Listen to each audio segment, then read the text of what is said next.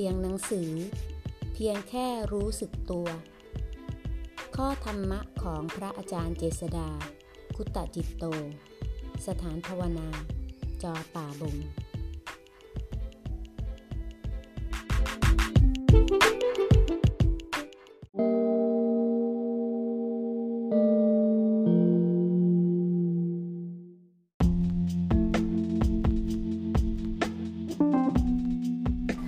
หน้า 140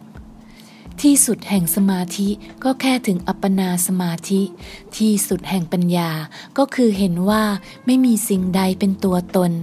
ขั้นแรกก็เท่านี้เอง แต่อัปปนาไม่ถึงก็ไม่เป็นไร แค่พอให้ใจตั้งมั่นเป็นขณะขณะก็พอ แค่นี้ไม่มากมายอะไรทำความเห็นให้ตรงเท่านี้เอง ว่ารู้เพื่อรู้ตามจริง รู้อันเป็นไปเพื่อความสละออก ไม่ใช่เพื่อสั่งสมเข้ามา ความทุกข์เป็นสิ่งที่คนเราเกลียดกลัว ไม่อยากพบอยากเจอ แต่ความทุกข์เองก็มีประโยชน์ ในการช่วยให้คนเราหันมาเรียนรู้ชีวิต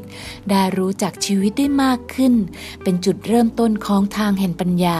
ที่จะเรียนรู้ในทุกข์ เพื่อที่จะไม่เป็นทุกข์ทางใจในปัจจุบัน และพ้นทุกท้าวรในอนาคต คือไม่ต้องเวียนมาทุกอีก สร้างมุมมองในการเรียนรู้ทุกนะ สติและสัมปชัญญะเป็นเครื่องมือในการเรียนรู้ทุกนะ หมั่นเจริญให้มากนะ อย่าไปจมอยู่กับทุกนะ